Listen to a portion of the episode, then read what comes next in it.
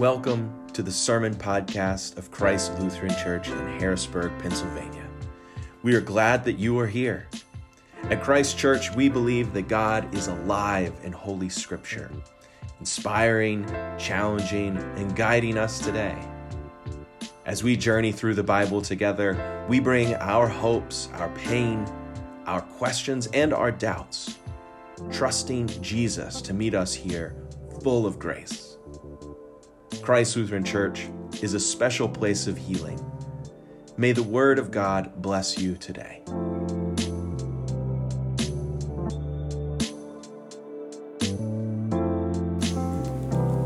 Our second reading comes from the book of Acts in the ninth chapter. Listen again for God's word to us today. Now, in Jaffa, there was a disciple whose name was Tabitha, which in Greek is Dorcas. Now, she was devoted, full of good works and acts of charity. At that time, she became ill and she died. When they had washed her, they laid her in a room upstairs. Since Lydda was near Jaffa, the disciples who heard that Peter was there sent two men to him with the request, Please come with us without delay. So Peter got up and went with them, and when he arrived, they took him to the room upstairs. All of the widows stood beside them, weeping, showing tunics and other clothing that Dorcas had made while she was with them. Peter put all of them outside. He knelt down and prayed. He turned to the body and he said, Tabitha, get up.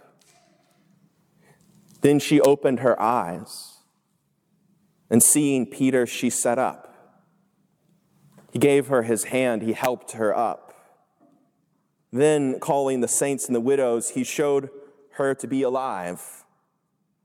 And this became known throughout Joppa. Many believed in the Lord. Meanwhile, he stayed in Joppa for some time with a certain Simon, a tanner. And this too is the word of God for the people of God. Thanks be to God. Her obituary was short, but the line to get into the church for her funeral was long. It wrapped around the building. The obituary read simply Dorcas, Tabitha of Jaffa, died again this week. Miss Tabitha was a follower of the way and a gifted seamstress. She loved Jesus, her Lord and Savior. She served women. She was devoted to the widows of this community. She will be missed by many and remembered among the saints of the Lord. Funeral service is to be held at the synagogue by the sea in Jaffa. It was not Tabitha's first obituary, but it was her first funeral. Her first obituary came a few years earlier, the last time that she was sick, the last time she died. That time she was surrounded by family and the women she loved when she died. There was a great deal of wailing. Grief flowed from the widows of Jaffa with more force than the Jordan River after a long rain. This time, Tabitha was very old when she died. She had not been sick. Tabitha had just finished sewing a tunic for a young mother whose husband had died suddenly of a heart attack while working in the fields. They had been a very poor family, and the young widow had nobody else. Tabitha had a special place in her heart for women just like this. She had been among the first to show up with fresh bread and, and, and, warm stews when a woman lost her husband or a child. She knew exactly what not to say, exactly the right amount of help to offer, and, and how to slip out at just the right time. She had a special eye for the practical needs new hand towels, whisking away bedding and returning it with the holes patched, patches on the knees of little boys' jeans, and always a, a gorgeous new tunic or shawl for the grieving widow. Tabitha had just finished the final stitches on just such a tunic. It was one of her best, she had to admit. She inspected the seams. There was not a single stitch missing, not a, a, a stray thread. Then Tabitha deftly embroidered the Hebrew words Zichrono Livracha on a small pocket inside the top left of the tunic, where a broken heart would gently beat against it. It means, may his memory be a blessing. These final stitches were her signature prayer for just the woman to know about. As Tabitha knotted the thread, she bit off the end. She smoothed the soft purple linen. She folded it carefully and tied it with a cotton string.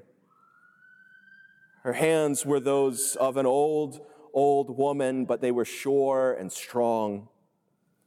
She sprinkled the tunic with a little lavender water and, and tucked a sprig of dried rosemary under the string. She held the bundle to her face and breathed in slowly. She whispered Psalm 27 14. Trust on Yahweh. Be strong and take courage for your heart. Trust on the Lord. Tabitha knew the young woman would wear that tunic for her husband's funeral, and she hoped that the scent would soothe and comfort her. She placed the garment on a table by the door. The woman who helped her with deliveries and some of the cleaning and baking would, would be by later to pick it up. Tabitha kissed her fingers and touched them to the fabric. She was tired she wanted to lie down for a bit before starting the shawl for her friend Judith, whose husband Simon was dying. But it would have to wait. Besides, she needed to leave some work for the women that she had been teaching. They were eager to share what they were learning, and they were eager to share the love and comfort they had once received from Tabitha themselves with other women in need. As Tabitha lay down on her bed, she pulled her soft cotton sheet over her. She closed her eyes. She smelled the lavender. She felt the light streaming into the room. She breathed deeply and was asleep. And she did not wake up again. After this death, there were tears, certainly, and she would be dearly missed but mostly a great love and gratitude wrapped itself around the women of Joppa. Tabitha was beloved, but everyone who knew her knew how much she loved Jesus and how happy she would be to finally rest from her labors of love, her joyful work as his honored disciple. As a follower of the way, she had showed many women such deep love and care when they were at their most heartbroken, their most desperate, their most lost. They clung to her. She had taught them all about Jesus, the, the people he cared for, told them of his miracles, most of all, the way that he had died but was raised again to lead all of his children into life forever in his kingdom. She was a modest but devoted follower of the way, and many of the women she cared for became Christians as well. But she served women no matter if they were Hebrew or Greek, Jewish or Christian or worshipers of the Roman gods. When a woman came to know the love of Tabitha, they came to know the love of Jesus. At some point, they all held her hands or clung to her neck or buried their faces into her chest to heave great sobs, struggled to find words to thank her, not just for clothes, but for all of it. For the love that flowed out of the great well of grace within her. She would hold them close and say, We love because he first loved us. Luke, who is the author of the book of Acts, does not tell us about Tabitha's second death. We can presume that it did occur, and this is how I imagine it, based on what he does so carefully tell us about her first death. Tabitha was one of the earliest disciples of Jesus. We don't know how she came to believe in Jesus, whether she met him once as he walked the earth or if someone had told her about him, but and then her, her heart burst into faith. What Luke wants us to know is that she was a devoted woman disciple. He wants us to know her name, all of it Dorcas, her Greek name, Tabitha, her Aramaic name. She was multicultural, a Greek Jewish follower of Jesus. She was among the first Christians in the world and greatly admired in the earliest church. Luke was very careful that we see and honor Tabitha. Luke says that she was full of good works and acts of charity. I love that image, someone full of good works and acts of charity. When she died, her first death, her body was carefully cleaned according to Jewish custom.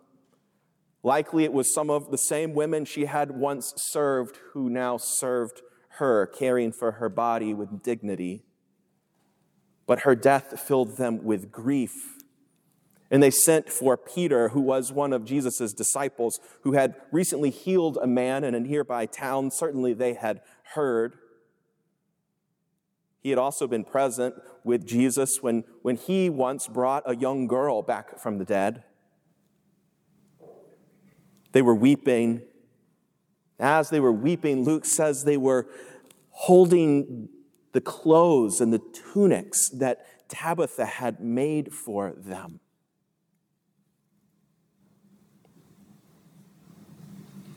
Luke is such an incredible storyteller to use these subtle details to communicate so much about Tabitha, what she meant to her community. I, I, imagine the impulse in our day when, when somebody dies to bring casseroles, or if someone dies tragically in our neighborhood, to set up balloons and pictures and posters. And, and when we get together, we, we want to tell their stories. And I just imagine in, in around Tabitha's death, what, what she meant to these women that, that they had to search their homes probably not very hard, but they had to, to, to bring with them things that she had made for them to come and see her, that impulse. She made this for me. I, I, I want, Peter, I want you to see what she did for us.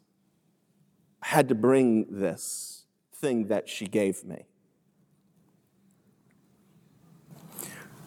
We're exploring in this sermon series this spring the details of the early church in Acts. And Luke made sure that Tabitha was not only honored, but that her value was understood by so many generations of Christians after her, because she teaches us core values of the church to care for those in need, especially the most vulnerable, as many widows in ancient Rome would be. Tabitha shows us the way that we can impact lives by simple and yet consistent acts of caring. The women who are mourning Tabitha's death not only want Peter to restore her life, they want him to see what she did for them. These women highlight Tabitha's work by bringing the clothes that she had made. They too are teaching us a core value of the early church to highlight and bring awareness to the work of women in our midst. It's fitting on this week, this week like this, and on Mother's Day, we get to meet Tabitha. We don't know whether she was a mother or not, but we know she did important mothering work, gathering women around her to build them up as people and as Christians. The way Jesus did mothering work when he said he so desired to gather his children under his arms, the way a mother hen gathers her chicks. The church is called to be a community of care and compassion, gathering those who are wounded and offering healing, gathering those who are mourning and offering comfort, gathering those who are lost and offering compassionate guidance, belonging and like Tabitha, gathering women who would be facing tough choices in a time of grief and offering them community and belonging through acts of love. I love how Luke describes her. When I think about what the world, what our community needs from followers of Jesus today, I don't think of celebrity preachers. I don't think of fancy buildings, packed worship services. I think of Tabitha because she knew what it really means to be a follower of Jesus. That it means being aware of the unique needs of others and tending to them with dignity and devotion. I think Tabitha teaches us about the church at its best. Tabitha reminds me of some women that I, I think of after my grandmother died, who never left us alone, but quietly fixed us plates of food and whisked away dirty dishes and wiped tears and cried at just the right time, but also knew how to lighten the mood with a funny story about my grandmother at just the right time. And Tabitha reminds me of of Dana and Jane and Nancy and Lynn, who, when Lydia Grace was born, all felt compelled to make quilts for her. Tabitha reminds me of so many here who throw baby showers for mothers in the neighborhood. For us, when River was born, Tabitha not only helped women with what they needed, she helped them find a place, their place in the community. She showed them that they were not alone. So when she died, they flocked to her. They begged for her to come back. They clutched reminders of her, the clothes that they made for her. They could smell her on them. I like to think that many years later, when she died again, that when the women gathered again to clean her body, they carried something even greater that she had given them the faith that, that they now carry, faith that she is now at rest in the arms of her beloved Savior, and the assurance that they will be okay because now they have each other, community of care that she helped give them, and maybe even a craft that she taught them, and a ministry. How many of those women wiped a tear at the loss of Tabitha, but then went on to carry on her work? The ministry of caring for widows and flowing with deeds of compassion. She gave them comfort, but she also gave them community. She helped them discover a greater purpose in serving God by caring for each other and those in need. Imagine a Tabitha ministry right here in this church. The nurses who care for women outside of our doors who are trapped in the sex industry. The cooking classes for children in the basement, equipping youth with knowledge and skills. I think about the civic education done by Power to the Hill, empowering the community to advocate for what it needs to thrive, offering value in this place, belonging. This is the church that follows Jesus by following in the path of Tabitha and the women that she inspired. And by the power of the Spirit, she is alive and thriving among us today. And thanks be to God. Amen.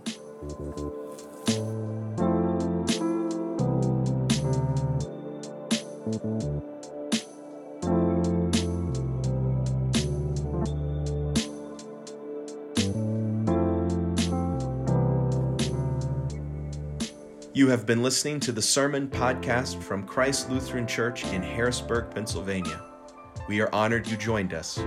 If you're in Harrisburg, we welcome you to join us for worship on Sundays at 1030. To find out more about our church as well as the free health services we offer, visit our website, christharrisburg.org. Our theme music is by Lucian Kemper. I hope today's sermon blessed you and you'll join us again. Until then, may God be with you.